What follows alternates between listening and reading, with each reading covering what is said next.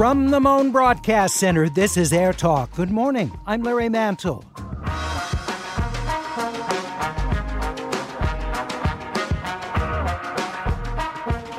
Less than six weeks ago, he was riding high as the Democratic frontrunner. This morning, Bernie Sanders suspended his campaign.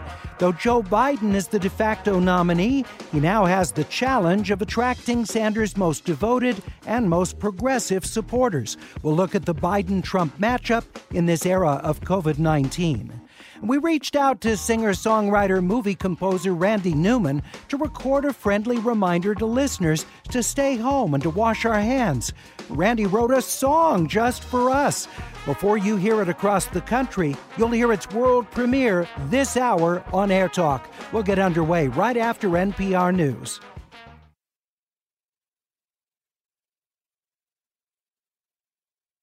While we are winning the ideological battle, and while we are winning the support of so many young people and working people throughout the country, I have concluded that this battle for the Democratic nomination will not be successful. And so today, I am announcing the suspension of my campaign. Good morning. It's AirTalk. I'm Larry Mantle. With those words issued to supporters in an online address, Vermont Senator Bernie Sanders announced the suspension of his presidential campaign. It was a relatively foregone conclusion that he was not going to be able to catch up to the big delegate lead that Joe Biden already had. The question is, when would Sanders uh, see it as the most advantageous time to formally withdraw from the race? And he also made clear that he's looking forward to having influence in the convention coming up this summer. Summer. Uh, Sanders talked about uh, also that his supporters w- would be disappointed.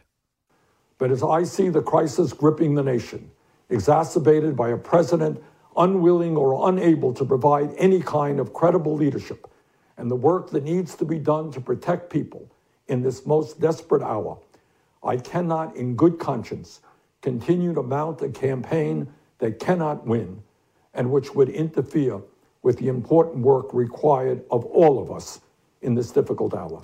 Conspicuously absent were any words of praise for Joe Biden. Uh, Sanders talked about the inevitability that Biden would be the nominee and talked about working with him on the progressive ideas that have been at the center of the Sanders candidacy. I will stay on the ballot in all remaining states and continue to gather delegates. While Vice President Biden will be the nominee, we must continue working to assemble as many delegates as possible at the Democratic Convention, where we will be able to exert significant influence over the party platform and other functions. With us to talk about the significance of today's formal withdrawal from the race of Bernie Sanders is N P R senior editor and correspondent on the Washington desk, Ron Elving. Ron, thank you so much for joining us today. Good to be with you, Larry. Uh, your sense of the, the timing of Sanders' announcement, what's behind it? Slightly surprising, I think, to some people. They were not expecting it this soon. They thought he would hang in, and indeed he is hanging in as a name on the ballot uh, into June. And he certainly did that in twenty sixteen, even when there was no clear path for him to be the nominee. So surprising to some people that he would pull out now.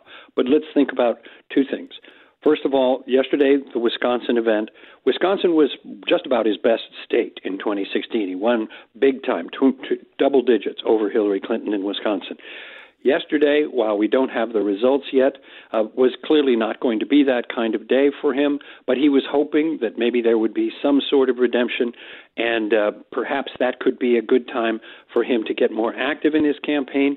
So they may very well have scheduled this advance in their minds to be the day after the Wisconsin primary. And then we get to the terrible situation that they've had there in Wisconsin, with courts telling them they must vote in the midst of the coronavirus crisis and the legislature refusing to do anything about it. So that was not going to be an occasion for a turnaround for the Sanders campaign, and he has been trailing in the polls there anyway. So they decided this was the day to make the point. I'm quite glad that you played that last bit of tape that you played, because He will remain on the ballot. He will continue to get delegates. He will continue to get votes. People who believe in his mission, his revolution, will continue to show up in the remaining primaries. Not that they're going to win, but that they're going to be heard from, and that he will have delegates. And that if we do have a live convention, or if we have a virtual convention, there will be delegates there for Bernie Sanders and his ideas. And probably this is the best moment at which to make that mission the new mission for his campaign. I'd love to hear from Bernie Sanders supporters. He, of course, won the California primary and quite handily over Joe Biden. Um, what you're looking for now, and uh, whether you feel comfortable uh, falling in line uh, behind Joe Biden's candidacy, supporting him come November, or whether this sort of takes the air out of you uh, politically and uh, you're not particularly enthusiastic about the election come November. I'd like to hear uh, also what you're looking for from Joe Biden that would make him a more appealing candidate for you. eight six six, eight nine three, K P E C. eight six six, eight nine three, five seven two two or the AirTalk page, K P E C C dot org. We're already hearing from listeners. Dove in Beverly Woods says, I'm completely heartbroken. The only candidate I cared about and believed in was Bernie Sanders. I woke up to this news this morning and feel totally devastated. It's a really sad day. Uh, that's Dove writing on the AirTalk Facebook page. And um, that's going to be the challenge for Joe Biden. I mean, I think Dove's words beautifully lay out that challenge uh, for Biden. Uh, uh, Ron, how is he going to appeal to those folks? He is going to have to probably wait some time. There is not going to be a way to speak to Dove's disappointment and uh, perhaps disillusionment at this moment. And it's going to take some time for Sanders supporters, particularly his most fervid supporters, to really get their minds around what the choice is for November and to see, and this is important, to see how the Democratic Party handles Bernie Sanders going forward. Will they simply dispose of him as someone who challenged the establishment and lost, or will they incorporate the energy of his supporters and the ideology, the idea of democratic socialism, and the idea of radical change? Will they incorporate those ideas into what the platform says and into what Joe Biden says at the campaign level and at the convention level? If they do, then it's possible that even those who are most disappointed by Sanders' failure to beat Joe Biden in these primaries will see some chance for themselves to become more enthusiastic, or if not enthusiastic, at least resigned to what their choice is in November between Biden and Donald Trump. The the uh, difficulty, though, is imagining coming out of Joe Biden's mouth words, substantive words in favor of democratic socialism. We already know where Joe Biden stands um, on health care, uh, his preference uh, very strongly stated in the debates for an expansion of Obamacare, looking to it as the signature accomplishment of the Obama administration, not favoring a Medicare for all, a single payer type plan. Um, and it's just it's hard to imagine what are those things that are central for Sanders supporters that Biden Biden could authentically embrace. It is difficult to imagine, and some of this is going to have to be accomplished through some bridges of language. Some of it is going to have to be accomplished perhaps by Barack Obama himself, who will now be free to come out and say, all right, now there is a Democratic candidate, and it is Joe Biden, and I am going to do everything I can to persuade people to see Joe Biden in positive terms. So that could happen. Another thing that could happen would be for Sanders to become much more enthusiastically and uh, aggressively supportive of Biden in the, the, the right moments, not necessarily tomorrow or next month, but uh, in the convention space, if that happens in August. And, of course, the Democrats have delayed their convention five weeks because of the virus. And then, of course, in the fall, to get people out to vote who don't like Joe Biden. This is this is something Democrats have some difficulty doing. Voting for a candidate in November when they did not like that candidate in the primaries, when they did not like that candidate at the convention, and when they still don't like that candidate. Get them, getting Democrats out to vote for that kind of of a nominee, and Joe Biden will fit in that category for many. That has been a challenge to the party, and that is one of the reasons that they uh, they lose elections in such years as two thousand, two thousand four, and two thousand sixteen. Jordan in Hollywood says, one thing Joe Biden could do that could get me uh, a little bit on board uh, would be for him to take a cognitive test. I think there are a lot of Sanders supporters uh, who are worried about Biden's apparent cognitive decline. Um, Jordan, I appreciate that. Um, I, th- I think that's a very real issue, Ron, that people do see Joe Biden as being less sharp, having declined, having aged significantly since the last time around. And um, but I don't know how we could reassure people about that. That is a real challenge. There is no question but that people perceive this, and to what degree it is real, it is going to be a problem for him as a candidate. It'll be a problem for him if he is president someday. So there are two things here. There's the reality of whether or not he actually is, you know, missing some things or has lost a step, or whether this is more a matter of impression, or whether it is something that uh, does not affect his ability to actually perform either as a candidate or as a president. And whether that can be established by taking a cognitive test is debatable. One thing that's clear is that if you take a test, you have to release the results of it. Right. Yeah. You can't bury it. Yeah. Exactly. So that could be a double-edged sword. That could be something that uh, killed a candidacy. I mean, look what it did to Elizabeth Warren to actually take a test to see how much actual Native American uh, D N A she might have, or how far that connection might go back in her past. That hurt her rather badly, particularly in the Native American community. A lot of tribal people thought that uh, that, that uh, test and taking that test and making that claim was uh, out of bounds for her. Now, whether that was fair or not, it doesn't really matter. It was a bruise for her. It gave an opportunity for the president to, to mock her and so forth. And uh, you don't want to have that sort of situation once the Democrats are down to just one candidate. Uh, they're going to need to rally around that one candidate, or they're going to be looking at another four years of Donald Trump. Monica in East Hollywood, good to have you with us. You're a Bernie Sanders supporter. Your thoughts about this morning's announcement?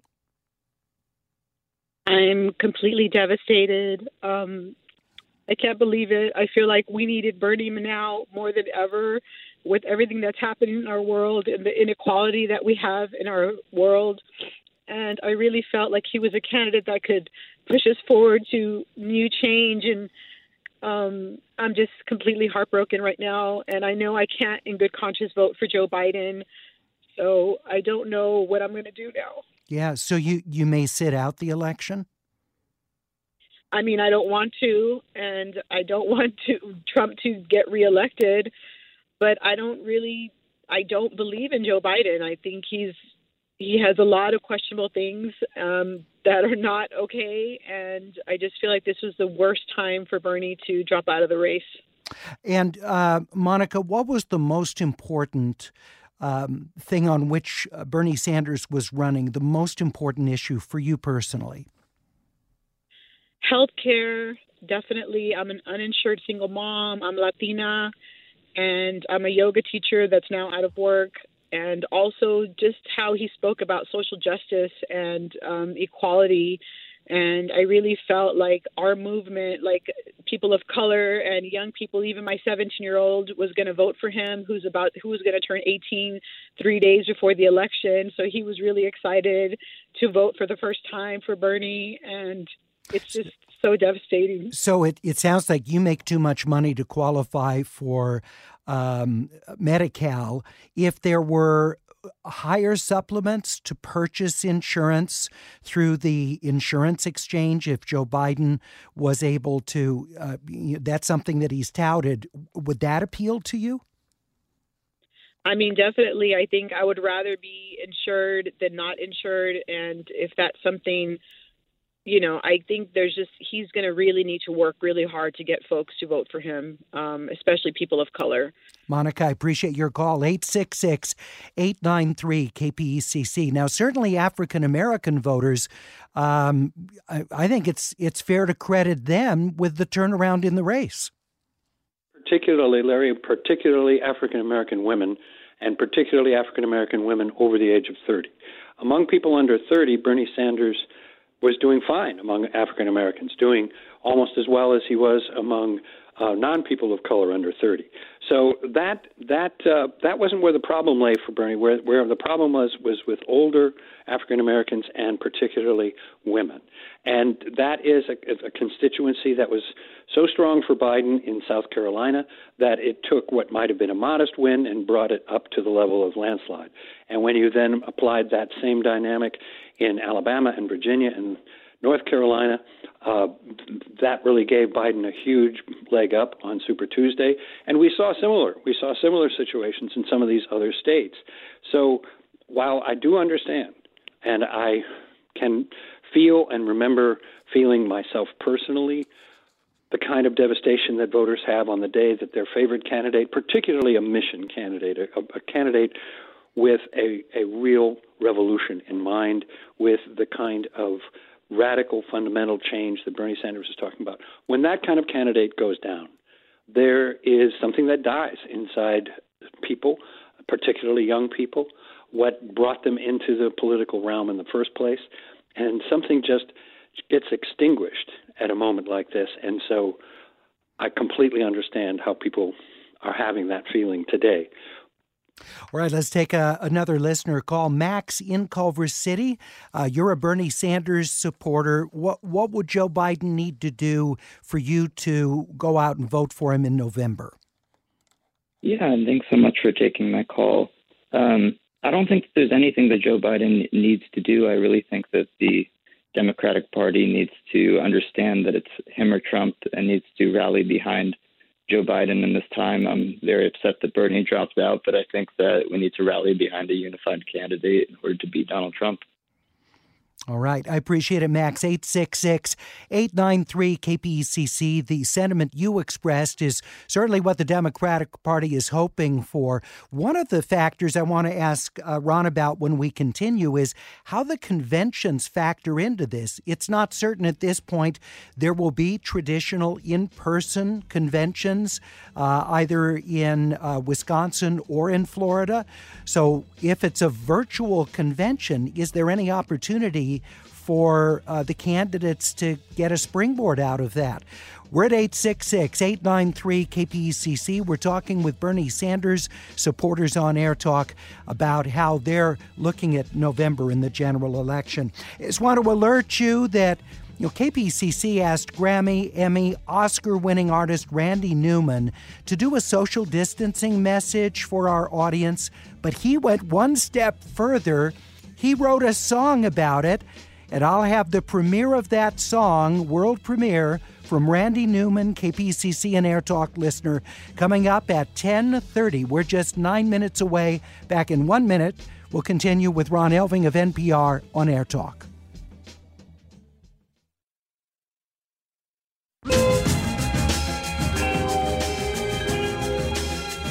We're talking with supporters of Bernie Sanders, who officially suspended his candidacy this morning.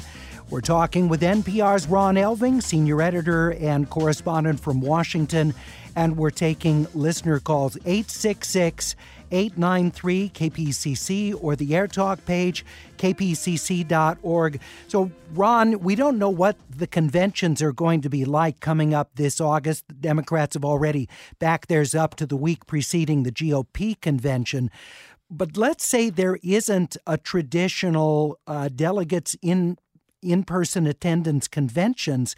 Is there any kind of a bump that the parties can get out of them? Probably a lot less. The idea of everyone watching, or many, many people watching at least, uh, a acceptance speech by a new nominee or a re-nominated nominee is, uh, is a part of our political tradition, and it has often, not always, but often produced a somewhat significant bump for that candidate. Uh, George Herbert Walker Bush kind of went from being nowhere in the summer of nineteen eighty-eight to being uh, the front runner and never lost that status the rest of the fall and won his one term in the presidency. So uh, it can really make a difference. It, it was a big boon for Ronald Reagan. And I'm absolutely certain that Donald Trump is looking forward to having a triumphant moment Uh, no matter what else is happening in the country, because he seems to be able to be triumphant in the face of virtually anything. But uh, he will be looking forward to having his moment in Charlotte, North Carolina, late in August, after the Democrats are already done, and leading into the fall, and um, proclaiming himself to have been the most successful first-term president in American history. I think I can predict he will say that, uh, however at odds with history and the facts that may be. So he's looking forward to that. The Republicans are going to have to deal with him expecting to do that in front of a big full hall. Remember, this is a president who thought we might all be able to go back to going to church, say, on Easter, or having family gatherings for Seder. So uh, he is going to be hard to convince that the Republicans should not gather in person. The Democrats are already exploring the possibility of an online virtual convention or a smaller, smaller delegation-size convention Uh, that might be held in a in a more modest-sized venue, but of course still in Milwaukee and uh, still in that week of August. Let's talk with Calvin in Long Beach. Good to have you with us on Air Talk. Uh, as a uh, uh, Bernie Sanders supporter, um, what would make you feel comfortable voting for Joe Biden? Well, as I stated earlier, and thank you for having me on. If- I didn't hear what you said earlier, Calvin. Go right ahead. Oh, I said, well, thank you for allowing me to share this. If Biden selects Stacey Abrams as his running mate, that will take care of the issue of his cognitive disability, if he has one. That will bring him a lot of supporters, as that would have been for Bernie. Also, he'll have a candidate that's ready to hit the ground running, should he have this so-called cognitive problem. So I think that it's very important that he pick Uh, you know, a vice presidential candidate of color, a woman, and I think that will take care of that problem. Calvin, I appreciate your call. Ron Elving, he's already committed that it will be a woman. Uh, Stacey Abrams, would she be on that short list, you expect? Absolutely. Uh, many people would consider her the first name on that short list, although obviously just as many would look to Kamala Harris. Uh, there are other African-American women who might be an excellent choice.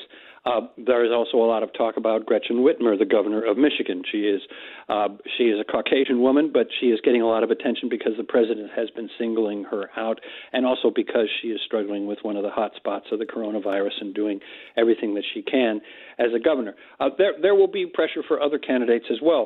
Uh, Stacey Abrams from the state of Georgia uh, has not had a statewide office, but came very close to winning the governorship there and was almost surely done out of it uh, by the skullduggery of her opponent, uh, who was also the state's uh, Secretary of State at the time and was running the election and made it very, very difficult for many of Stacey Abrams' voters, African-Americans in particular, to find a polling, polling place and actually vote for her. So that's a whole other story, but that's part of the reason that Stacey Abrams is not a statewide officeholder at this moment and a governor as we speak. Stacey Abrams is a highly attractive, highly dynamic, younger black woman, and she would provide a great deal of what Joe Biden might lack. Gene messaged uh, on the Air Talk Facebook page, what if Joe Biden chose Elizabeth Warren as his running mate? Uh, might that help those who might not vote at all to, as Gene puts it, grow up and vote responsibly? Um, might that boost the turnout for Biden if Warren was chosen? One has to think that that would be one of the best gestures that Biden could make to Sanders supporters, because while Sanders and, and Elizabeth Warren do not always see eye to eye, and, and, and obviously we're rivals uh, back this winter in the primaries, uh, they share so many issue positions that really no one else would be closer to Bernie among all the women that uh, that Biden might be looking at. And not, that's not taking anything away from Kamala Harris's positions. Uh, she might very well be very satisfactory to many Sanders supporters, but no one would be closer to Bernie on a national scale uh, than Elizabeth Warren. Maximum Isolation tweets at AirTalk, Biden really does not have the Latino vote. He may have split the persons of color vote, but he's got to do some serious outreach to Latinos. And the V P choice is going to have to be uh, to the left of Warren. Uh, I don't know who that would be. I, I wouldn't see A O C being a strong candidate. But, um, yeah, it's hard to imagine someone to the left of Warren that that would be a, a fit with uh, Biden, Ron? It's a little hard to imagine a, a woman in the Democratic Party at this moment uh, who would be substantially to the left of Elizabeth Warren. Uh, but uh, but uh, that's not to say that that person doesn't exist, but just I'm having a little trouble coming up with the name. Uh, as far as A O C is concerned, of course, uh, I don't believe she's thirty-five years old. Yeah, she's not old enough, right? And you have to be thirty-five according to the Constitution because you have to meet all the constitutional requirements to be president, to be vice president. Yeah. Ron, good to talk with you again as always. Stay safe. Thank you for joining us. We appreciate it very much. Thank you, Larry. I'm looking forward to Randy's song. All right. Ron Elving, Washington Desk correspondent, senior editor for N P R, joins us regularly to talk politics. In case you just tuned in, Bernie Sanders announcing this morning he's suspending his presidential campaign. Well, when K P C C reached out to Randy Newman to do a social distancing message, instead, he did what Randy Newman does best. He wrote a song about it, and it's making its world premiere right now on AirTalk on eighty-nine point three. Hi, I'm Randy Newman, and I've been asked by K P C C to say some words about social distancing because of my scientific background, because apparently there's some disease that's going around. Uh, stay six feet away from people. Wash your hands. Uh, religiously and often, and uh, don't touch your face. And so I, I was asked to do this. I wrote a song uh, instead, actually, so so I'll go play it for you. Venus in sweatpants, that's who you are. And when this mess is over, I'll buy you a car. And we'll drive that car so fast and so far, all your stupid friends will be left behind. Stay away from me. Yeah, but keep your distance, please. Stay away from me. Words of love in times like these. I'm gonna be with you twenty-four hours a day. A lot of people couldn't stand that, but you can. You'll be with me twenty-four hours a day. What a lucky man I am. Stay away from me. Wash your hands, but don't touch your face. How you like that? Wash your hands. Touch your face, I saw you. thirty years together, we're still having fun. Once we were two, now we are one. Let's go out and get a burger. You know, when you're done, you're done. Memories of the past. Be kind to one another. Tell her you love her every day. If you're angry about something, let it go. The kids are frightened, tell them not to be afraid, but don't let them touch your face. Don't let them touch your face. All right, thank you very much. Uh, I wish everyone well, and uh, I wish myself well to some extent, and uh, stay safe. It's hard uh, uh, for Americans to don't like being told what to do at all. But in this case, you know, let's do it. Yeah? We'll be all right. Okay, all my love to everybody. Bye. Singer, songwriter, film composer, Randy Newman. Randy, thank you so much. That's my favorite public service announcement of all time, making its world premiere on AirTalk here on eighty-nine point three K P C C. You heard it here first. What better way to be reminded of our best practices as we stay safe at home? It's AirTalk on eighty-nine point three K P C C. Thank you, Randy.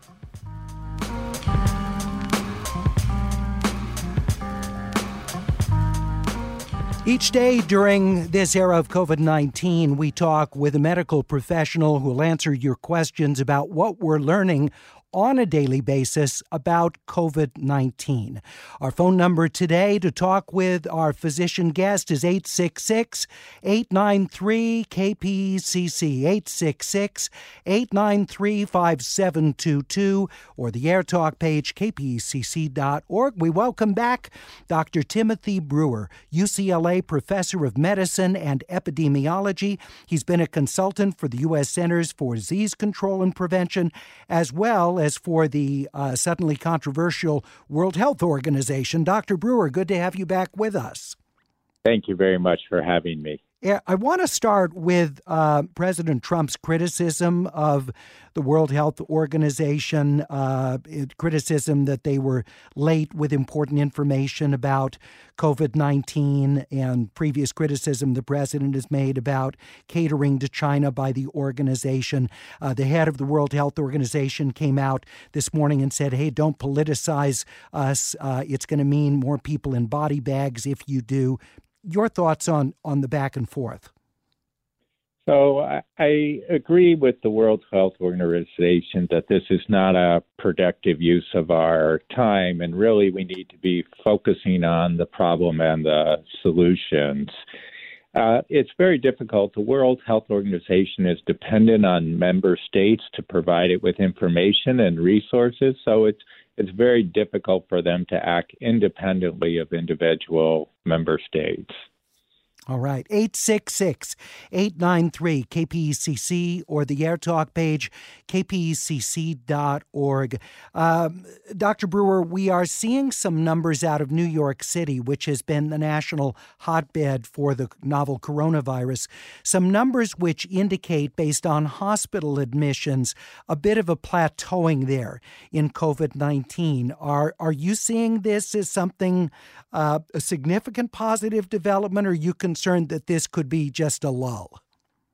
Well, I, I think you're correct to focus on the trends rather than the day-to-day numbers, because the day-to-day numbers will bump up and down uh, depending on how much testing is done and how quickly hospitals are reporting cases.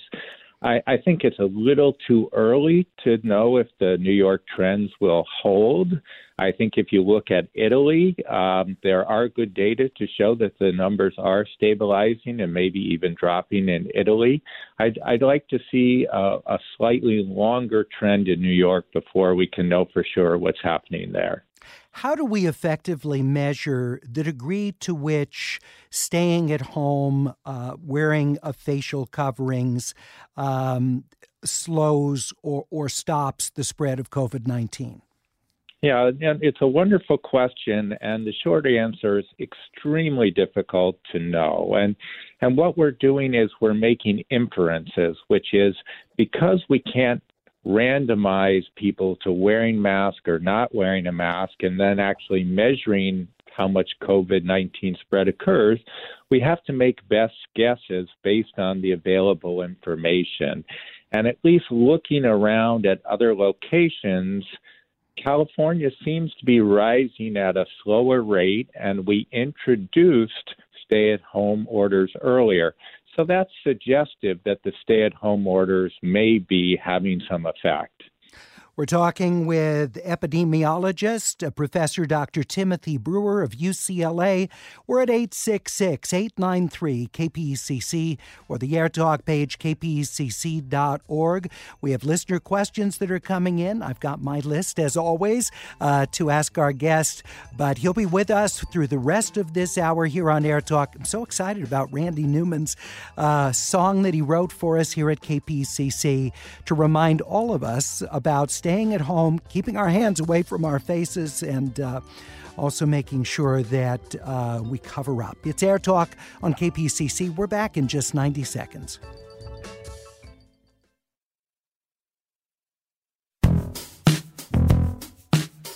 It's AirTalk on eighty-nine point three K P E C C, our daily update from a medical authority about COVID nineteen. Today it's U C L A's Doctor Timothy Brewer, professor of medicine and epidemiology. We're at eight six six, eight nine three, K P E C C or the AirTalk page, k p c c dot org. Uh, we have a call from Derek in Mission Viejo who asks, We often hear about people going on ventilators in I C Us. What are the percentage that actually come off of them and survive uh, having to go to those lengths? So if you look at all comers, about half of the people will eventually come off the ventilator, but that varies greatly by age. So even though anyone can get sick from COVID nineteen and even seriously sick and end up in the hospital, individuals below the age of fifty are much more likely to recover than those over sixty-five and above. So so it does vary by age and underlying health uh, conditions. But if you take all comers, about a uh, little more than half of the people who go on ventilators will eventually recover and be able to come off the ventilators. Uh, Hednick in Baldwin Hills Estates uh, asked, uh, could we reuse our rubber gloves by using hand sanitizer on the gloves? It'd be a way to avoid waste.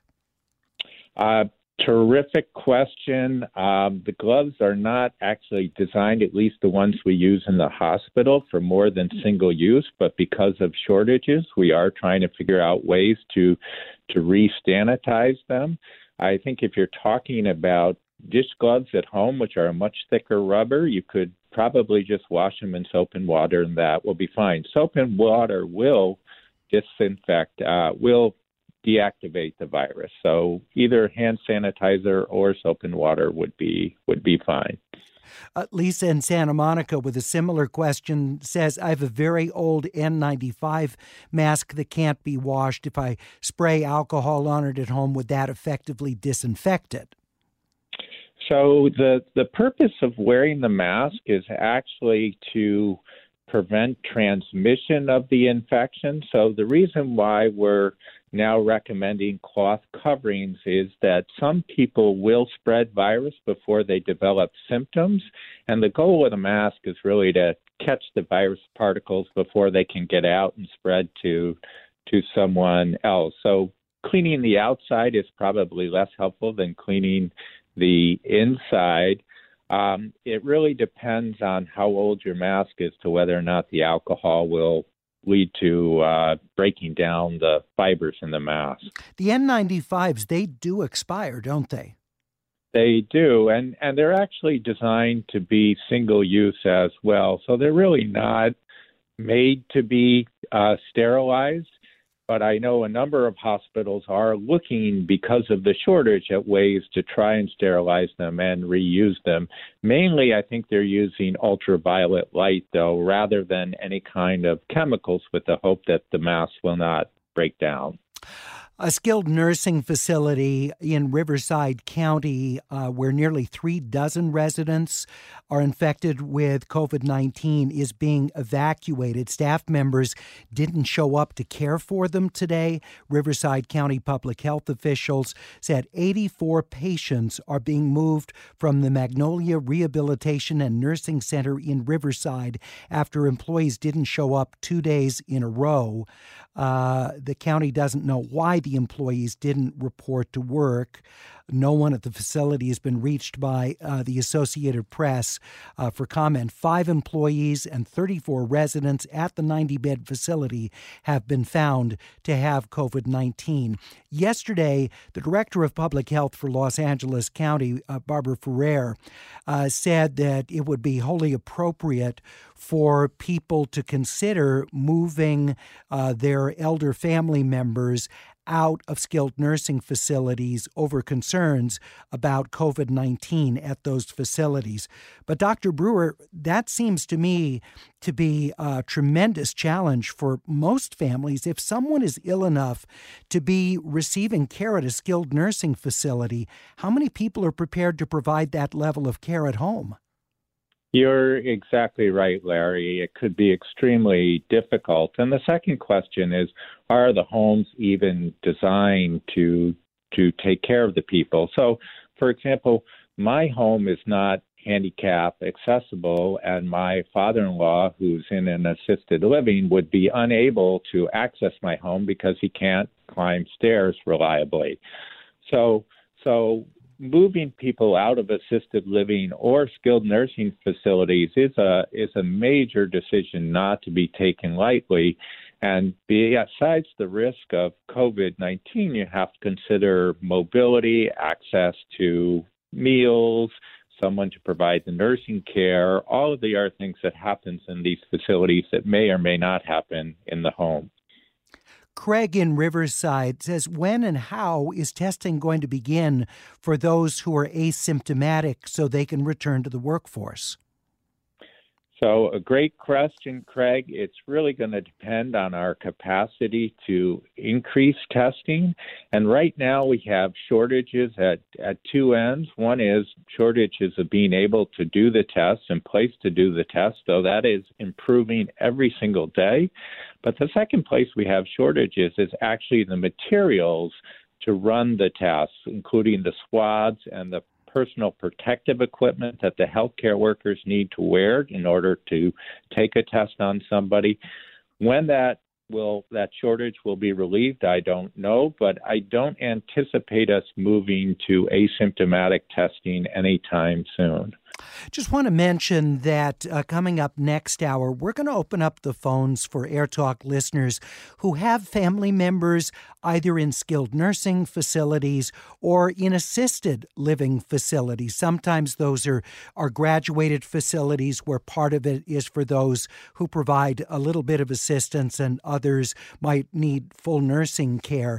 We're going to be talking with uh, listeners who have family members in such facilities and whether they are considering or already have brought those older family members home and some of the challenges and how that's worked out.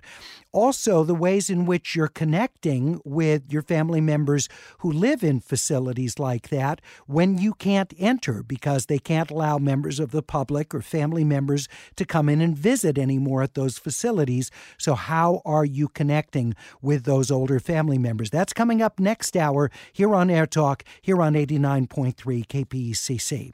Right now, we're talking with Doctor Timothy Brewer, U C L A epidemiologist, professor of medicine, uh, also consultant for both the World Health Organization and the U S Centers for Disease Control and Prevention. Your questions for him about COVID nineteen or about public health measures can be asked at eight six six, eight nine three, K P E C C. That's eight six six, eight nine three, five seven two two.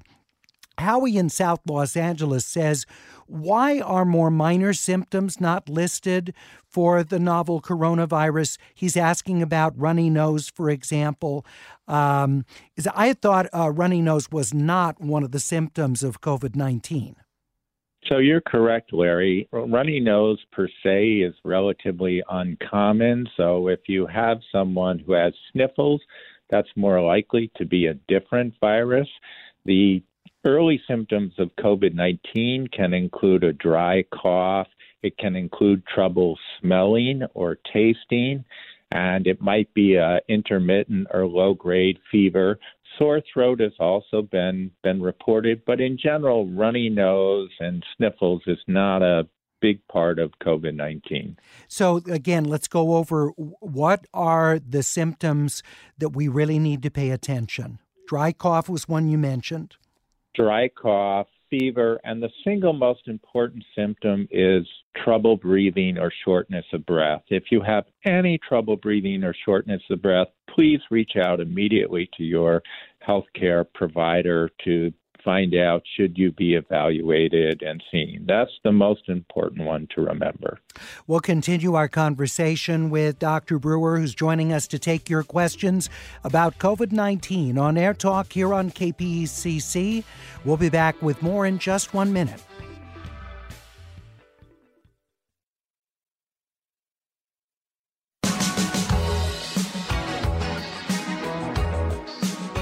You're listening to AirTalk on eighty-nine point three K P E C C. I'm Larry Mantle from a very quiet K P E C C Moan Broadcast Center where almost everybody's working at home, sitting here uh, almost in the dark, with our senior producer Fiona Ng on site, our news apprentices joining us, Parker McDaniel, our technical director as well, and of course your phone calls and questions for our guest, Doctor Timothy Brewer, U C L A professor of medicine and epidemiology. Margo in Ojai asks, how uh, long is the effectiveness of hand sanitizer or sanitizer spray? How often should we be using it?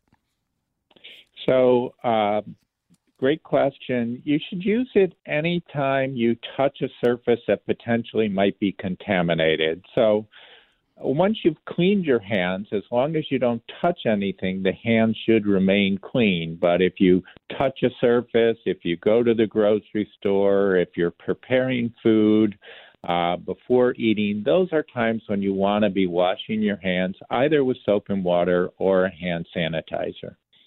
All right. Uh, Buzz in Huntington Beach says, is there an estimate of minimum exposure someone has to have to get the virus? So a uh, terrific question, Buzz. We know that um, short contact can lead to transmission of the virus, but we think that's uncommon.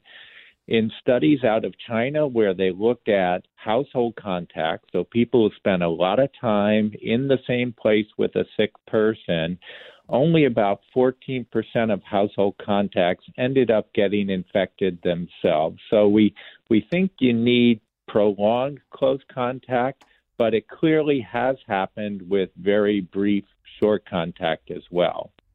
We have another Ojai listener listening on K J A, I'm sorry, K J A I. So glad uh, to have uh, her with us as well, who uh, wants to uh, ask about uh, cold water usage uh, for uh, washing one's hands. Katie says, my water often isn't hot. Is cold water as effective or close enough? Cold water is fine as long as you're using soap or detergent. So it's actually the soap and detergent that's helpful in addition to the water. So cold water would be okay with a, a soap or detergent. Chad in Burbank says, I keep a solution of bleach and water in my car. I spray on my gloves and on groceries and boxes that I buy. Is that effective? Uh, he also microwaves a mask and wonders if that's an effective uh, way of sanitizing it. So you probably don't have to do it, but bleach is an effective uh, disinfectant. Just be careful not to make it too strong or too concentrated. The virus does not survive long outside of uh, living cells. So just taking your, your produce and washing it will be fine, or putting your boxes and cans in your pantry for a day or two will also probably clear out any virus that's there. All right, eight six six, eight nine three, K P E C C or the AirTalk page, k p e c c dot org. Stacy says, I live alone. I'm staying in place. I just go out for solo walks. Do I have to constantly disinfect and wash my hands? Well, it, it's probably good to wash your hands, Stacy, just because while you're out walking, you may be touching things without realizing it. And that's really the value of washing your hands, is we don't always recognize when we're touching things that might be contaminated. So washing your hands when you come back is fine. You don't have to constantly be washing them while you're in your house, but after going to the washroom, before preparing food, before eating, those are reasonable times to wash your hands again. I wanted to ask you about the uh, racial disparities on fatality rates. African Americans have a significantly higher fatality rate uh, than members of other racial and ethnic groups. Um, this kind of played up by national media as though, you know, perhaps this is racism in some way. I would have expected African Americans to have significantly higher rates, given what we had been ter- told about um, causes uh, of fatalities in coronavirus, links to smoking, type two diabetes, rates of asthma, obesity, uh, a number of other factors that, that seem to play into this. So um, to your knowledge, are there studies to try and, and actually factor in these pre-existing conditions to determine what's going on in the fatality rates? So uh, I'm not aware of any studies yet, but it's probably a combination of both structural inequalities that our sociology colleagues will tell us lead to worse health outcomes in, in African Americans, even in the absence of a pandemic, and and the pandemic itself. So you are correct that there are higher rates of comorbidities or heart and disease, hypertension, and diabetes. African Americans tend to live in po- poorer neighborhoods where there's more crowding, and uh, it's a population percentage, they tend to have less access to health care. All of those things are going to aggravate the mortality rates in this underserved population. Larry in Long Beach says, can you have the virus without even knowing it? And Larry, with that question, tapping into one of the biggest concerns of public health officials. Doctor Brewer? Yes. Yeah, so, Larry, you can have the virus without knowing it. And more importantly, you can spread the virus without knowing that you have it. And that's why we're now encouraging people to use the, the cloth mask in addition to maintaining the physical distance when they go out. Most people, we believe, will eventually get symptoms of some sort or another, but the vast majority, over eighty percent, will have mild or moderate symptoms. And Renee asks a question about your field uh, of medicine. Renee asks, what exactly is epidemiology? How does someone enter the field? Does it require a medical degree? Um, epidemiologists right now seem to be the rock gods of medicine and public health. I think epidemiologists were key to overcoming the nineteen eighteen flu epidemic. Good question, Renee. What is an epidemiologist, Doctor Brewer? So, Renee, epidemiology is the study of diseases and their causes. And so an epidemiologist is someone who works in the field of epidemiology. So they're looking to find out what causes diseases. For example, smoking causing lung cancer. You do not need a medical degree. Most epidemiologists are actually public health uh degrees, not medical degrees. I just happen to have both. All right. I thank you so much for being with us, Doctor Brewer. We always appreciate your time and expertise in taking our listener questions. Thank you very much for having me, Larry. Have a good day. You too. U C L A professor of medicine and epidemiologist, Doctor Timothy Brewer, joining us on Air Talk. We have much to come in the second hour of the program. I mentioned before, we're going to talk with listeners who have family members who are in living facilities that might be at particular risk for spread of COVID nineteen. We'll talk about how we're considering dealing with that.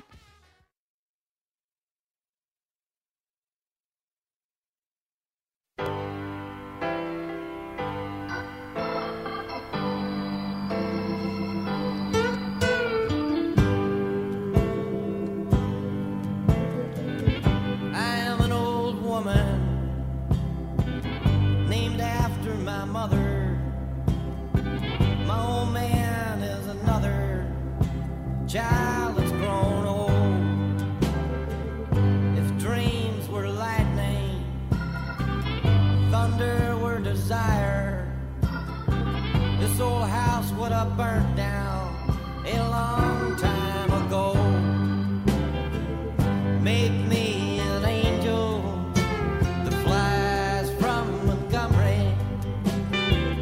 Make me a poster of an old. Just give me one thing that I can hold on to.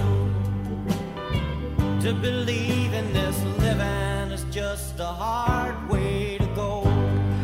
Hard to overstate the musical significance of singer-songwriter John Prine.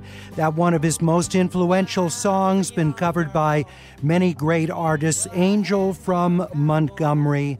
So many other terrific songs, uh, Sam Stone, Hello in there. He died yesterday of complications from COVID nineteen. John Prine was seventy-three years of age. He died at Vanderbilt Medical Center in Nashville. Uh, he won a Lifetime Achievement Grammy Award earlier in the year. Uh, he was a musician who just so many artists, and not just country, but Uh, pop, folk music. Prine, universally recognized as just a tremendous uh, songwriter, died yesterday at the age of seventy-three of complications of COVID nineteen. And we have another one of his songs, which will close out today's Air Talk with uh, more from John Prine. But joining us right now in our second hour of Air Talk is uh, Democratic Congressman Adam Schiff of Burbank, Glendale, parts of Pasadena, and parts of Los Angeles. He chairs the House Intelligence Committee. You know him, of course, for uh, all of his uh, exposure from uh, the impeachment trial that took place, or impeachment uh, hearings, I should say, in uh, the House uh, Intelligence Committee. Congressman Adam Schiff, good to have you with us again today on Air Talk. Thanks, Larry. It's good to be with you. First of all, can you give us a sense of what's going on with the business of the House, with uh, everybody doing physical distancing? Well, we are doing daily conference calls. Uh, I just got off one with our Democratic caucus and the administration to uh, be able to directly pose questions to the administration about uh, the course of the pandemic response. Uh, but we're also working in committee to Uh, get an Intelligence uh, Authorization Act, our yearly bill, done, notwithstanding the need to socially distance from each other. We're exploring how we could do virtual hearings. Uh, we're doing telephone town halls with constituents and webinars with small businesses in our districts. Uh, so we're trying to conduct uh, our business uh, given these rather extraordinary circumstances uh, and get ready for the next relief package uh, that is already beginning to take shape in Congress. Yeah, and what what is that uh, this success or relief package looking like? Um, particularly, I know small business is one of the focal points. Can you describe what the proposals are? Yes, uh, you know, I think there's a lot of common ground around the need to expand the small business program, the Paycheck Protection Program that allows small businesses to get forgivable loans uh, so that they can retain their workforce, pay their rent, pay their utilities. Um, the S B A is obviously struggling to ramp up this program overnight. Uh, there are problems that small businesses are having getting access to these loans through their banks. Uh, I just worked on trying to address a particular problem the constituent businesses have that are customers of Wells Fargo, given the constraints that were Uh, placed on Wells Fargo for good, for good reason after all of its uh, problems uh, in terms of abuses of consumers. But nonetheless, we don't want small businesses that are their customers to have to suffer right now.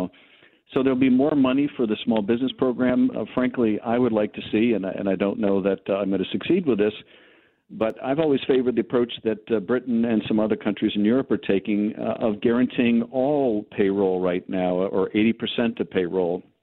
It would really simplify what the federal government is doing. It would not permit the picking winners and losers uh, among businesses or industry. Um, but uh, I think uh, the, the biggest piece of that is the small business piece, and we are going to expand that. I'm hoping that we'll also have more relief for healthcare providers uh, to make sure they have the protective gear that they need and that our hospitals can withstand the financial uh, crisis that they're going to experience without more help, more help to the states, more help to our homeless population. Uh, these are definitely some of the priorities that I'll be pushing for in the next bill. What's the role of the Fed in this?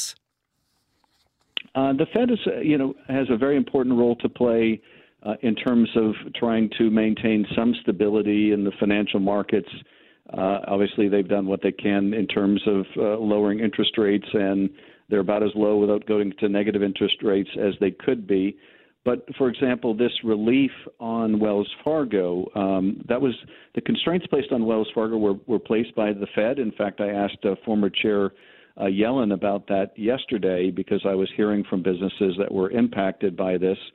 Uh, and I wrote to the Fed, along with uh, Mike Thompson and a couple of my colleagues, to urge that the Fed take quick action so that the small business customers of Wells Fargo wouldn't be suffering.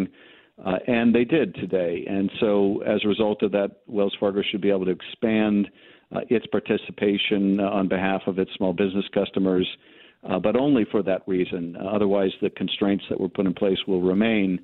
Uh, so the Fed has an important role here, but uh, they, in terms of monetary policy, have gone about as far as they can go. And what, what is really needed now is a more fulsome response by the federal government to make sure that the healthcare system can survive this, but that also individuals and uh, small businesses uh, can make payroll and, and pay their bills. We're talking with Democratic Congressman Adam Schiff of Burbank, Glendale, Pasadena, and part of Los Angeles. If you have questions for him, you can post them on our AirTalk page, k p c c dot org. You can also uh, tweet at AirTalk or post on the AirTalk Facebook page. Uh, your thoughts about Bernie Sanders suspending his presidential campaign today and the challenge for Joe Biden, the presumptive nominee, in attracting uh, those who are most loyal to Sanders? I think it's going to require a vigorous outreach by uh, by Joe Biden, by the Biden campaign, uh, to bring on board those passionate supporters of Bernie Sanders. And, and it will require Uh, Bernie Sanders to make a full-throated uh, uh, expression of support for Joe Biden, really urge and engage uh, his supporters. Uh, you know, I think for many of us in the Democratic Party, this is an existential challenge. Uh, the damage this president has done to the health of our democracy and now literally the health of our country and, it, it, and uh, its citizens uh, means that we can't go through another four years of this. And so Uh, the, the Democratic Party, I think, feels the imperative of coming together as one, and we're going to require, I think, a sustained effort among all of our leadership, Joe Biden, Bernie Sanders, and everyone else that ran for president or has future aspirations of running for, for president to to unite uh, in the service of this common goal. You know, the, the other thing I want to add on this point, Larry, is the Republicans from the president on down are making a concerted effort to suppress the vote. Uh, we saw that, I think, in, in Wisconsin's determination to uh, conduct the ele- election and force people to choose between their health and their franchise. We see it with the president's open hostility to voting by mail, something that he is proud to do himself, but realizes is a threat to the Republican Party because when Americans vote, Republicans lose. Uh, and they don't want uh, greater numbers of Americans voting. Their whole political business model is built on fewer Americans voting, and particularly disenfranchising communities of color. So uh, to meet those issues head on, we need a unified Democratic Party. Were you concerned, though, that when the legislature in Wisconsin um, didn't act to delay the election, that the governor unilaterally tried to do that? Because, you know, for example, if if we're talking a federal election and Congress didn't postpone an election, but then President Trump said, oh, we're going to postpone the election, I assume you and your, your colleagues would be up in arms about that. So was that appropriate for uh, the Democratic governor of Wisconsin to try and do that? I think given the emergency that Wisconsin was facing, uh, that the governor uh, did what he could to Uh, try to not force his citizens to make that awful choice between endangering or risking their health uh, and uh, otherwise sacrificing their franchise. So I think the you know the unique circumstances that, that his state was facing at that point in the pandemic curve, um, uh, you know, put him in that very difficult position. But we can't use that um, uh, circumstance um, this fall because we have plenty of advance notice about this fall. Uh, we know that we need to take steps now to ensure that everyone has access to vote by mail, uh, that they have the opportunity to vote in person, but nonetheless that there is provision uh, for everyone to vote by mail uh, in case the circumstances uh, warrant it. And so I don't think that anyone can uh, claim surprise when we get to the fall that this will be necessary. All right. Yes, uh, this president has made it abundantly clear that he will not avoid using any crisis for his political benefit, and and by trying to cast doubt on the legitimacy of vote by mail, this is exactly what he's doing. Uh, let me uh, go back to the Small Business Administration loans. Brian in Koreatown says, the S B A is telling me we've got to submit twenty nineteen taxes, but those returns aren't due until September now. We haven't even started on them. So Brian wondering, well, how's he going to get uh, the financial aid for his business when he doesn't have all that documentation? Uh, I R S has delayed the deadline. you know, th- that should not be an issue. And, and if it becomes an issue with the S B A, we're going to have to weigh in and make sure that they don't interpret the CARES Act in that way. We had a similar problem when, uh, and you and I may have talked about this uh, earlier, Larry, when the Treasury Department misinterpreted the CARES Act to suggest that people had to file tax returns to get the stimulus checks. That was certainly not what Congress wrote in the CARES Act. And when we raised that issue, the Treasury Department quickly changed course. Uh, this aid needs to go out to small businesses ASAP, and we can't put artificial limitations or restrictions or onerous uh, filing requirements uh, when they need uh, this money to pay their employees now and to avoid having to lay them off or furlough them. Uh, we will be so much better off. The recovery will be so much quicker if companies, small businesses don't need to lay off their workers, and those workers then need to file for unemployment, need to job search when we're on the other side of this curve. Uh, if they can retain their employment, even if they're not able to work, uh, and retain their salary or most of it, that is so much better for them and for the economy. So, uh, you know, the S B A uh, is going to have to be nimble. Uh, and if there aren't requirements of the filing of tax returns, they shouldn't inter- interpret it that way. Uh, and if there's legislative uh, remedies that are necessary, they will be included in the next relief package that we hope to take up later this month.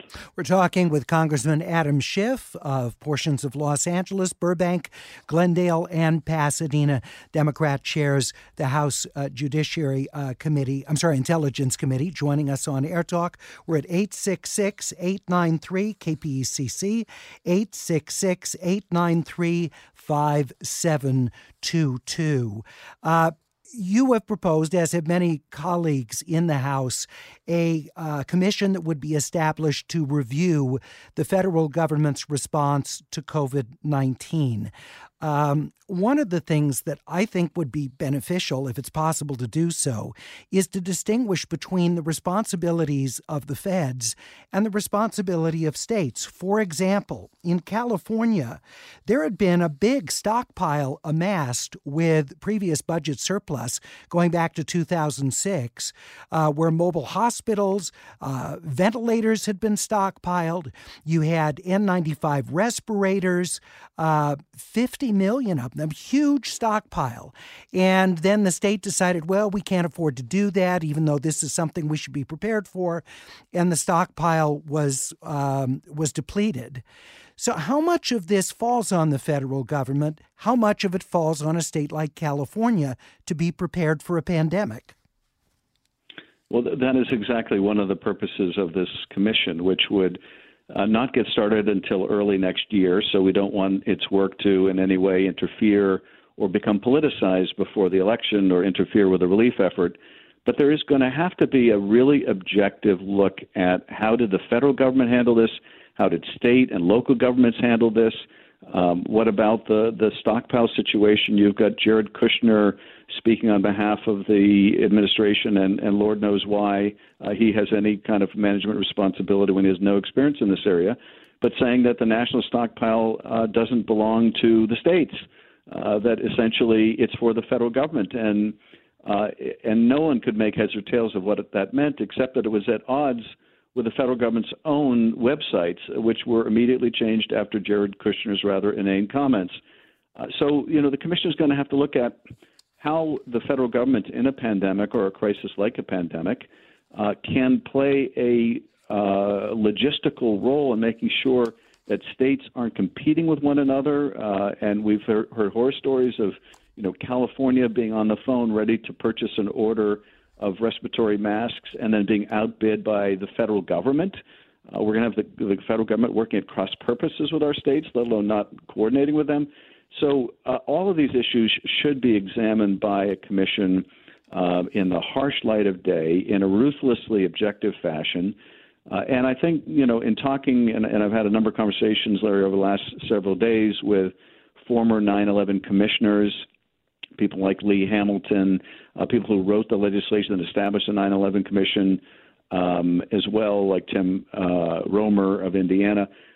And the, the key thing in making that commission so effective was there was a constituency of nine eleven victims that came together and demanded answers and demanded that uh, a, a very objective report on why their loved ones lost their lives and what could be done to protect the country in the future.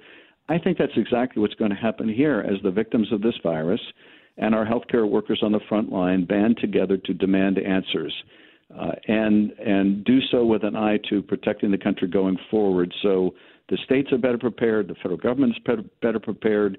The uh, whole of government uh, places a much higher priority on threats like this that are so cross-cutting.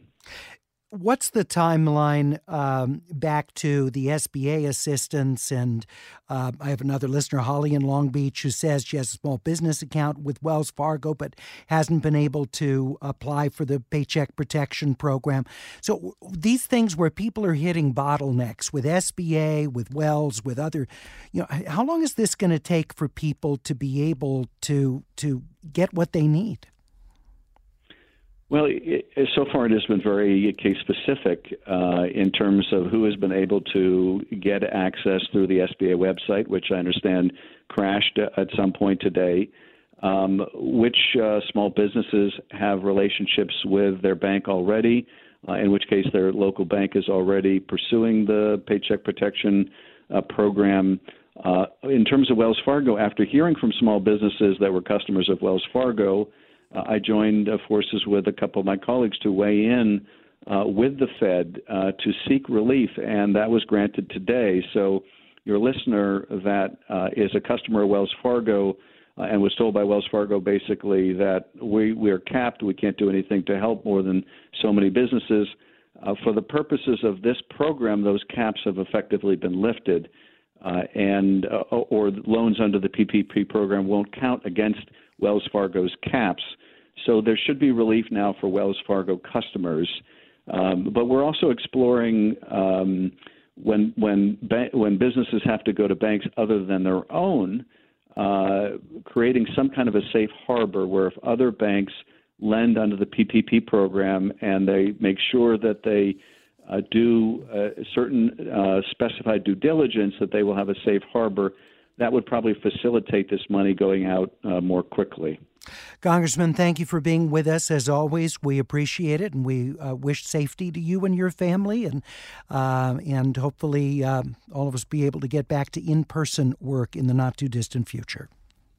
Uh, to you and to your listeners as well. Thank you. Congressman Adam Schiff joining us. He represents a swath of Southern California, across Glendale, Burbank, Pasadena, and Los Angeles. Coming up, we'll talk about the University of California system. How is it going to determine admissions without uh, students being able to take the S A T test, uh, with grades not necessarily being as meaningful as in the past, with students moved to online learning? We'll talk about that process in just one minute.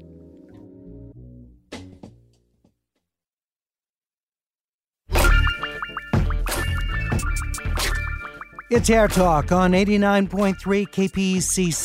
Coming up at the end of the hour, we're going to listen to another one of the great songs of singer-songwriter John Prine, so influential, who died of complications of COVID nineteen yesterday at the age of seventy-three. We also received word that Alan Garfield, uh, the character actor in so many great films of the seventies, like The Conversation and Nashville, he died of complications from COVID nineteen. He died yesterday. Uh, he had been a resident at the Motion Picture Television Fund home in Woodland Hills. Uh, he was eighty years of age, uh, originally from Newark, New Jersey, and in so many uh, television series, West Wing, uh, um, but a lot of big films of the nineteen seventies. Uh, Woody Allen's Bananas, Billy Wilder's The Front Page, William Friedkin's The Brinks Job, Richard Rush's The Stunt Man, worked with Francis Ford Coppola, uh, just a, a tremendous uh, character actor, Alan Garfield, uh, dying of complications of COVID nineteen at the age of eighty.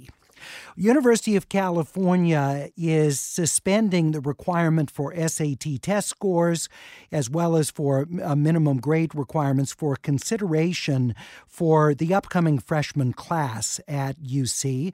Joining us to talk about how they are going to vet students uh, without having those measures is Eddie Como, professor of higher education at U C Riverside. He chairs the Academic Senate Committee that oversees undergrad admission policies for the U C system. Uh, thank you so much, Professor Como, for being with us on Air Talk. So what are some of the ways that uh, you and your colleagues are going to go through this process? Yeah, so there there is a, a temporary waiver of certain admission requirements uh, to U C due to the ongoing COVID nineteen crisis. And so, you know, as you think about certain requirements that are used uh, in, in each admission decisions, um, it's just uh, a matter of thinking about this as sort of an additive factor when, when we're now moving to uh, test optional Uh, for the twenty-one, uh, twenty twenty-one admission cycle. And so uh, there needs to be adequate training among the reader pool to ensure that, you know, if students submit scores or do not submit uh, test scores, that, you know, one, will look at this within context, but also aware that, you know, this is not uh, something that is traditionally um, uh, accounted for uh, for this admission uh, cycle. How much are you going, uh, weight are you going to give grades, particularly the last semester of the senior year? Right. So um, that's that's another requirement um, that we also um, have a temporary waiver, because some schools may move to pass, no pass. And uh, as you know, with, say, for example, the A through G requirements, you need a C or better uh, uh, in those courses. And so um, there needs to be certainly a uniformity in terms of how uh, admission decisions are being made. And so Uh, most of our campuses, U C campuses, use holistic review. And so they're looking at um, all of these factors within context. Uh, you know, values aren't placed specifically on on these factors. And so to think about them holistically uh, is, is the right approach, and something that, of course, the uh, readers are trained to do. Now, you don't have the requirement for the S A T scores, but that wouldn't keep you from looking at, at scores for those who submit them, correct? Absolutely. And so, again, the readers are trained to think about uh, test scores that are submitted uh, for the twenty-one admission cycle as an additive factor, right? So you can't you cannot be penalized if you do not submit test scores for this upcoming admission cycles. And so they are trained to think about um, if, if scores are submitted, and conceivably those who submit scores are likely uh, submitting scores that are that tend to be higher, right? And so uh, as a reader, uh, you have to determine uh, within context uh, the whole file, how that might add to uh, a particular profile. We're talking with Eddie Como, the professor of U C Riverside, professor of higher ed. He chairs the Academic Senate Committee overseeing undergrad admissions policies. Also with us is chair of the U C Board of Regents, Speaker Emeritus of the California Assembly, John A. Perez. Mister Perez, good to have you with us again on Air Talk. It's been uh, quite a while, I think, since you've been on the program, and this may be your first visit since uh, uh, being the chair of the U C Board of, of Regents. Uh, how do you see the task uh, for those reviewing applications and the challenges here? First of all, thanks for having me back, Larry. Wonderful to chat with you, and always great to hear you. Uh, look, these are these are important questions that we're looking at. We want to make sure that we look at students equitably, and as the professor said, it's consistent with what we do in holistic review. We have nine undergraduate campuses. Six of them use a pretty consistent holistic review where grades and test scores are only amongst a few elements. There's over fifteen other elements that are used in evaluating students. There are a couple of campuses that have slightly different, uh, different standards, as U C Riverside, his home campus, does. What we wanted to do is make sure that we lessen stress on students and their families and created the most equitable system. I want to differentiate, if I may, between students who've already been admitted to this fall versus students who will be applying in the future, because they're two different sets of questions. For students who've already been admitted, the, the difference that we've made is saying we will not hold pass, not pass in the final semester of senior year against them, and that we will not hold any technical difficulties in their schools providing their transcripts against them, so that the students we already admitted have the ability to decide uh, which campus to come to, and then they can make that decision fear of any of these COVID-related issues impacting their enrollment. For students that are currently juniors, uh, we've carried over the same question for this semester, making sure that pass, not pass wouldn't count against their G P A for consideration when they apply next year. And those are the students for whom we've waived the S A T requirement. This was the result of a coordinated effort between admissions departments on campuses, the committee that uh, Professor Como uh, chairs, and then ultimately was a decision that I had to sign off on with the president of the university and with the chair of our academic committee. Because at the end of the day, everything else is advisory. The regents have to make the final decisions. But we're confident that across our system, uh, we'll be able to evaluate students and hold, hold them harmless uh, for these COVID-related concerns that uh, were not of their own making. We're talking with the chair of the U C Board of Regents. Uh, he was for a number of years the Speaker of the California Assembly, John A. Perez, also Eddie Como, U C Riverside Professor of Higher Education. He's the chair of the Academic Senate Committee, uh, B O R S, that oversees undergraduate admission policies and practices throughout the U C system. Linda in Pasadena has a question, and I don't know, uh, Mister Perez, whether you'd be able to answer this, but wondering, with the waiving of the S A T requirement, is U C considering a waiving of the G R E, the Graduate Record Exam, for grad school applicants? We have not yet made a decision on that. That is really uh, much more nuanced. Uh, U C undergraduate admissions are a single standard across all nine campuses in terms of what it takes to be eligible. The, the, the graduate admissions is much more campus-based and program-based, uh, but it is something that we'll take up considering uh, with uh, with our provosts on our respective campuses. Uh, but no action has been taken along those lines yet. And is there any anticipation that um, not including S A T scores or minimum grade requirements will delay the selection of um, admissions for uh, the following academic year? So first again, we're not we're not waiving uh, G P A requirements. We're saying that we're not going to hold one semester of pass a pass fail yeah against somebody. Uh, so we still look at the totality of the rest of their A through G requirements.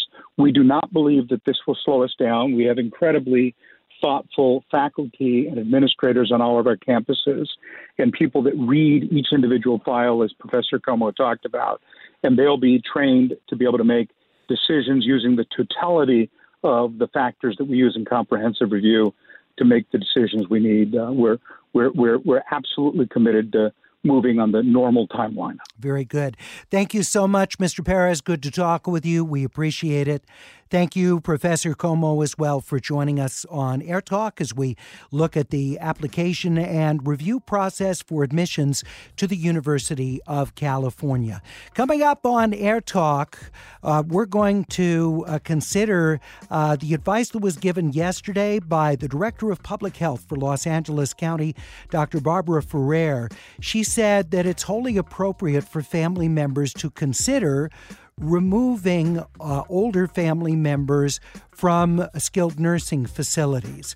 So my question for you as an Air Talk listener is, are you someone who is in that position? You're considering that. Obviously, you have to consider whether you have the means uh, and, and the physical layout in your home or elsewhere to care for that older family member, if that's even an option. We're at eight six six, eight nine three, K P E C C. That's eight six six, eight nine three, K P E C C. three five seven two two. We'll be back in just ninety seconds.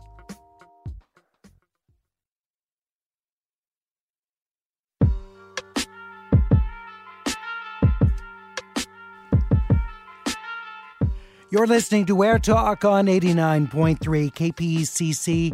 So good to have you with us today. We always appreciate not just your listening, but the many ways you're providing moral support for K P C C. Thank you very, very much. In case you missed it last hour, Randy Newman, singer, songwriter, film composer, multi-major award winner, he wrote a special song just for K P C C uh, to remind listeners to stay home, wash your hands, don't touch your face. And uh, you'll be hearing a lot of that, I'm sure, nationally already. Rolling Stone uh, has picked up the story, as have other publications. Uh, in case you missed it, you have fun. You'll hear it a lot, I'm sure, uh, here on K P C C.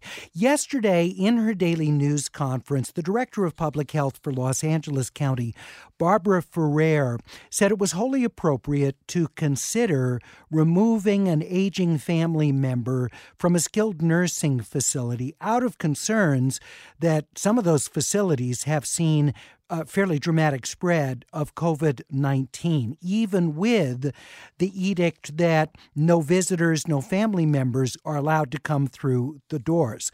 But of course, if you get one uh, healthcare worker in a skilled nursing facility who's ill, it's very easy for her or him to end up passing that on to the residents of that facility. My question for you is, if you have an older family member who is either in a skilled nursing facility or even in a an assisted living facility, because the issue could be similar there too. Maybe it's a graduated facility that has a portion of it given over to uh, small apartment units for those getting some assistance, and then for uh, skilled nursing rooms for those who require additional care. If you have a family member in assisted living or skilled nursing and you are considering moving that family member home or somewhere else, uh, or you simply can't because of limitations at your house or their home, I'd like to hear your thought process. We're at eight six six, eight nine three, K P E C C. That's eight six six, eight nine three, five seven two two. Or the AirTalk page, K P E C C dot org. Joining me is Professor of Gerontology, Medicine, and Biology at the University of Southern California, Doctor Edward Schneider. He is also a member of the Board of Directors for the Los Angeles Jewish Home for the Aging. Doctor Schneider, thank you, sir, for being with us today. Thank you for inviting me, Larry. Um, when I heard this, um, maybe recommendation is too strong, but at least Doctor Ferrer opening up the door to this, my thought is, gosh, how many family members are going to have the capacity to provide uh, a skilled nursing facility level of care in the home? This would seem to be much easier said than done. That's right, Larry. This is a scary time, and I think she scared an awful lot of people. I think you better think twice before you bring your loved one home. And I can give you example, some examples why, if you'd like. Yes, please. Okay, l- let's give you an example. A nursing home has twenty-four seven nursing care. So if your loved one is there and a care worker comes along and sees your loved one coughing or not acting the usual way, in other words, she has or he has a change in condition, they'll report it to the nurse. They have twenty-four seven nursing. The nurse can then evaluate your loved one and decide whether they should or should not go to the hospital. You can't do that at home unless you have a trained nurse in your home. Who's going to evaluate your loved one? Who's going to make that decision? That's just one example of many reasons you have to think twice before you bring your loved one home. And, uh, I mean, the other factor is that for some frail uh, elderly residents, uh, there can be issues of mental confusion. There can be concern about just the, the stress of making a move out of the facility. Isn't that something in some cases to consider? There are many things to consider. That you hit the nail on the head, Larry. When someone has dementia and they change their location, it's very, very disrupting to their life. All right. Again, eight six six, eight nine three, K P C C or the AirTalk page, K P C C dot org. Now, how far can family members go in uh, pressing uh, staff members at skilled nursing facilities or even assisted living um, to make sure that they are observing all of the necessary protocols to, um, to make sure that COVID nineteen isn't spread? Well, I think that uh, a family member can ask the staff of a facility, what are they doing? What specifically are they doing to prevent the spread of COVID nineteen? At the Jewish Home, I think we've done a spectacularly good job. We have uh, six hundred nursing home residents. We have hundreds of other assisted living facility residents. And I think we've done a great job. Other facilities have not. You saw what happened in the state of Washington at Kirkland and what's happening here in Los Angeles at Kensington. So it depends on the facility. You have a good facility, you have a, your loved one is safe. If you don't, they may be in danger. There's a facility in Riverside we were talking about earlier today, uh, which was closed because um, the staff did not show up for the last couple days. So they're moving eighty-four patients out of Magnolia Rehabilitation and Nursing Center in Riverside. I mean, that's a huge move. eighty-four people who are essentially bedridden, that after five employees and thirty-four residents at the ninety-bed facility were found uh, to be COVID nineteen uh, positive.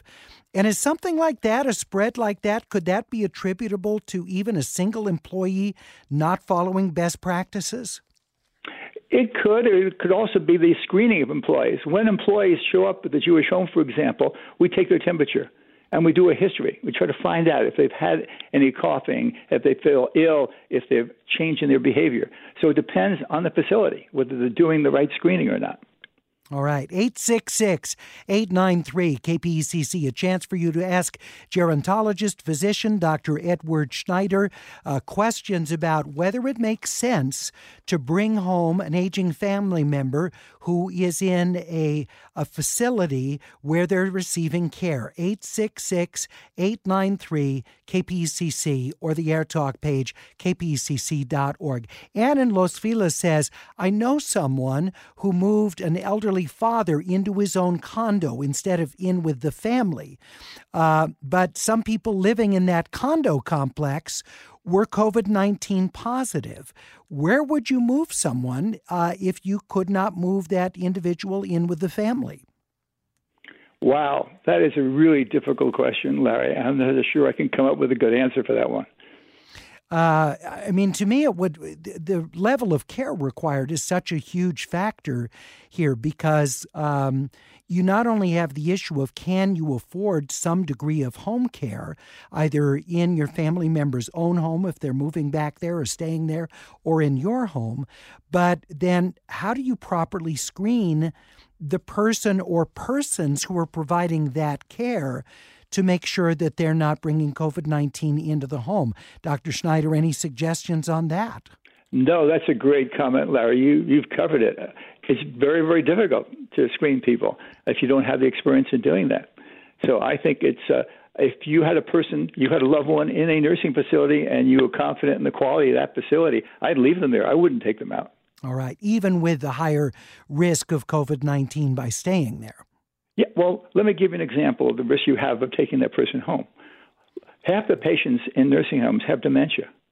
You take your loved one home with dementia, and you turn around and they walk out the front door because people with dementia wander. And they're off wandering around the neighborhood, uh, and they're being exposed.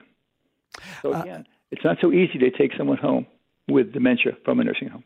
All right. Mitch in West Los Angeles says, I think if people were to take loved ones home, even with the best of intentions, they'd be much more likely to be calling paramedics. There's a certain amount of nursing that can take place in those facilities. So you're going to have people not getting that care, then coming into the hospitals and crowding the E R. That's a really good point that Mitch raises. Doctor Schneider? Um, I spoke to that earlier. Mitch is absolutely right. The average person cannot evaluate whether a person should go to the emergency room or not. But in a nursing home, that's what the nurses are trained to do. eight six six, eight nine three, K P E C C or the AirTalk page, K P E C C dot org. Julie writes on the page, my mother-in-law spent the last months of her life in a skilled nursing facility, and there's no way my husband and I could have provided that level of care. twenty-four seven attentive care by skilled, experienced, physically strong nurses providing I V fluids, medication, oxygen, et cetera. eight six six, eight nine three, K P E C C or the AirTalk page, K P E C C dot org. You mentioned the precautions that the uh, Los Angeles Jewish Home for the Aging is taking. You're on the board there. Uh, can you share some of the protocols that the Jewish Home is using? Well, first of all, obviously no visitors. Second, no new admissions. Third, when any employee shows up for work, we take their temperature and we interview them to see if they've had any exposure, if they have any symptoms. If a patient, a patient has COVID nineteen, we isolate them and quarantine them. And then does that mean that there's just a specific smaller number of staff members who provide a care to the person who's quarantined, or is the whole staff potentially at some point going in and out of that room? Uh, if we have a patient with COVID nineteen, and I want to make it clear, the only patient we have ever had with COVID nineteen came to us from a hospital. It was a resident who went to the hospital without COVID nineteen and brought the wonderful disease back. Okay. That was when you were accepting new admits. No, no. It was a resident who already lived. Oh, oh, I see. Went to the hospital, then came back. Okay. Brought back this wonderful present to us. So then we had to isolate that person in a special area of the hospital and have everybody gown up and wear masks and do everything we could to prevent the spread to other residents in the facility. So the entire staff then had to um, be prepared to deal with that single resident. The staff that took care of that resident. Yeah, yeah. Oh, okay. So just the ones that. So the, I guess that's what I was getting at. Was there designated staff to deal with that resident? They gowned up. They went through the the more significant protections. Correct. Absolutely right, Larry. eight six six, eight nine three, K P E C C or the AirTalk page, K P E C C dot org. As we continue with Doctor Schneider, we'll also talk about those who are already caring for aging family members at home. They're not in a skilled nursing facility, so what are some of the extra precautions they need to keep in mind as well? It's eight six six, eight nine three, five seven two two. We'll be back in one minute on AirTalk.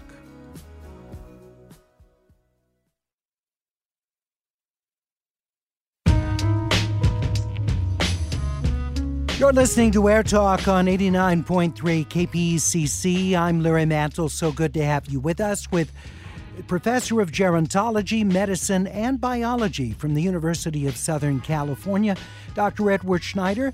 He's also a member of the Board of Directors of the Los Angeles Jewish Home for the Aging.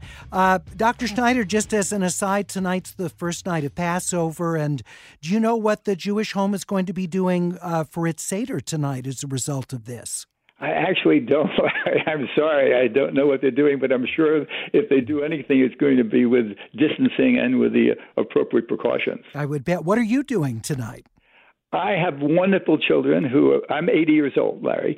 So uh, my children have made sure that I've isolated and quarantined. So we're having Passover with them on one side of a of a wall, glass wall of my house, and me and my wife on the other side of the wall, and we'll be celebrating it together, but yet socially distancing. That sounds great, and we wish you all the best with that family Seder this evening. Let's talk with Catherine in Glendale. You're on Air Talk. Hi. Um, my dad is in uh, memory care, and he's part of a larger assisted living facility, and they just reported yesterday that they had one case of COVID in the facility, don't know where exactly, um, and that it's safe, and that he's been uh, that the person has been removed, and that they've checked it all out, and they feel it's safe.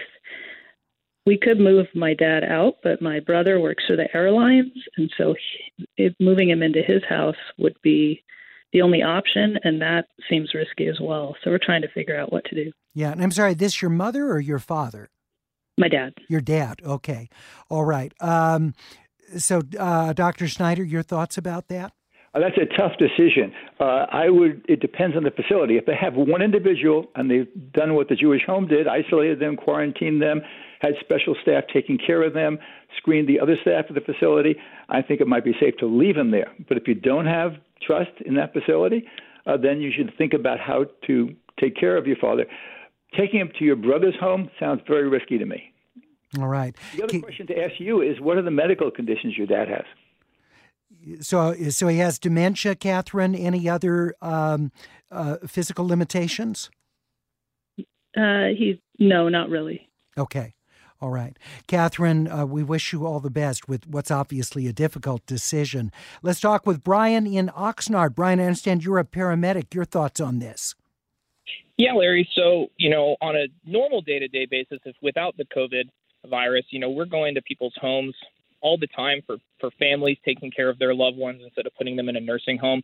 And uh, to be frank, you know, the quality of care is, is suboptimal.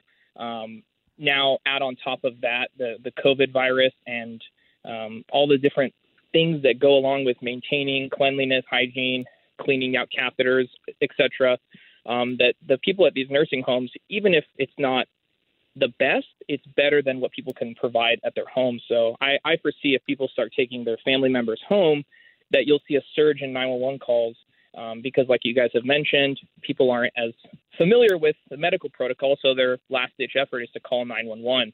You bring in these paramedics that we do our best to to keep our masks on and our gloves on, but at the same time, we are, you know, a high-risk carrier for these diseases, not only COVID, but every other thing. So very good point. Um, Limiting our exposure to your loved ones, unless it's a critical emergency, is is paramount, I believe, to maintaining safety for your family members. Brian, thank you so much for sharing your professional expertise as a paramedic on that. Makes a lot of sense, doesn't it, Doctor Schneider? Brian, it was a great comment. I'm glad you said that and reinforced what we've been talking about. All right, very good. Uh, If you have a family member who's in assisted living, so they're getting some degree, you know, they're having meals provided, but they're able to go to the dining room and take meals, and, and they're living primarily independently. Would you, in a case like that, Doctor Schneider, consider bringing uh, your mom or dad home? Again, not if it's a reasonably good facility. Um, it, it depends what's happening. Look, if I had someone in the facility at Kirkland where the, there's a breakout of coronavirus, of course I would bring my loved one home and try to isolate them and quarantine them. But if the facility is doing a good job, they're taking care of their staff, making sure their staff are screened, I think that's a safe place to be. All right. Uh, Tammy tweets at AirTalk, there's no way I would bring my family member home from a nursing home. The bathroom isn't set up for a wheelchair or toilet transfer.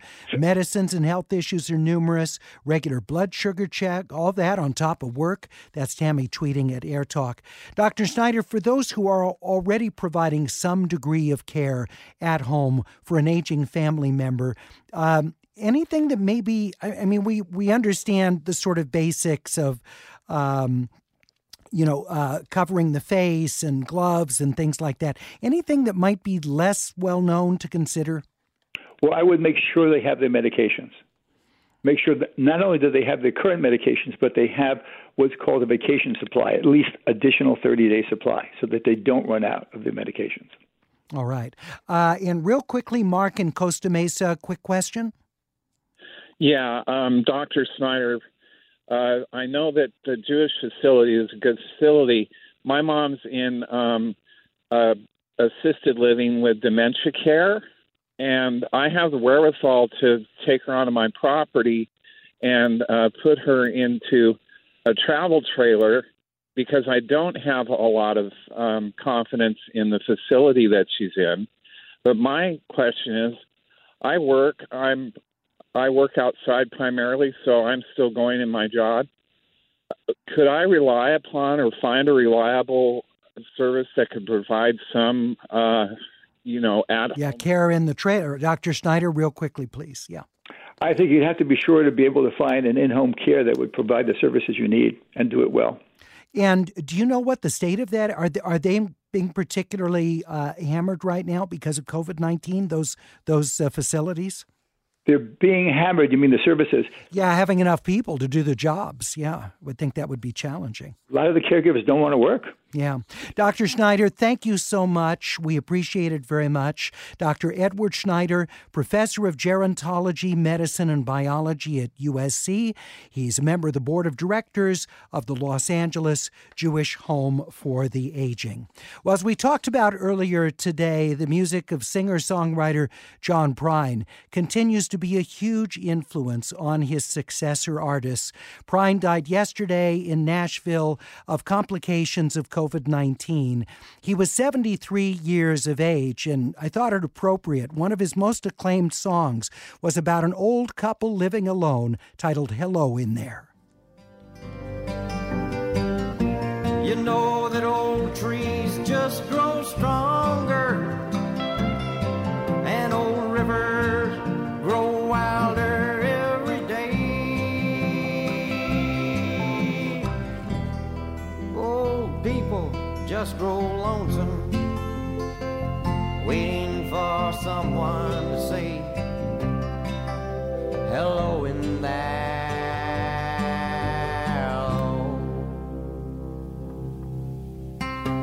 So if you're walking down the street sometime,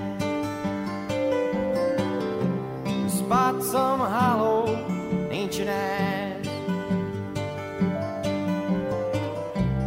please don't just pass them by and stare as if you didn't care. Say hello in there. Hello. We remember John Prine on AirTalk on K P C C. Have a good day.